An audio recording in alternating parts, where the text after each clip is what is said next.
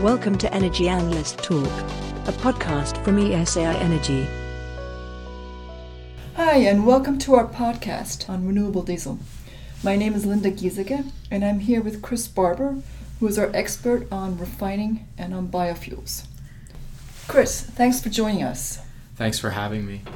So, as we focus on renewable diesel, my first question to you, Chris, is why has biodiesel, and particularly renewable diesel production, been growing in recent years.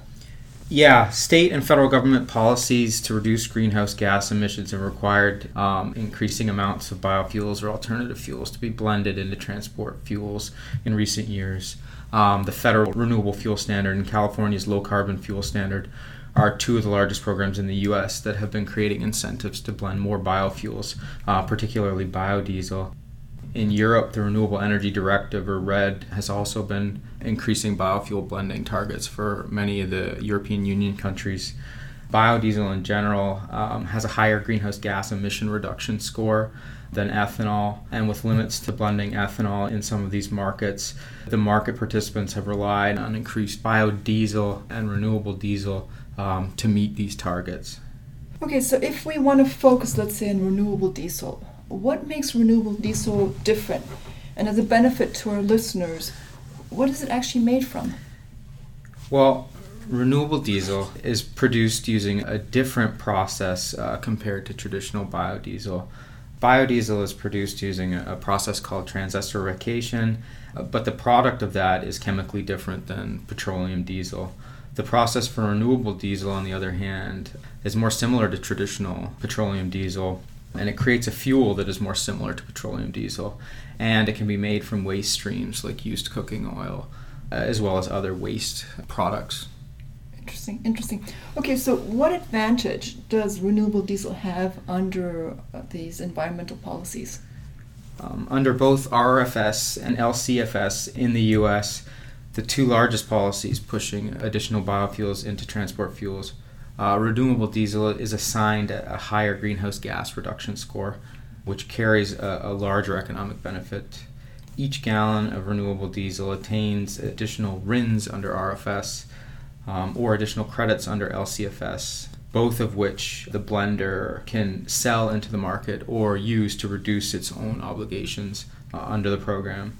This is one of the main reasons that the majority of the renewable diesel produced in the US is blended in California, as it qualifies for both credits uh, under that program as well as the RINs under the federal program. And renewable diesel offers some other benefits as well.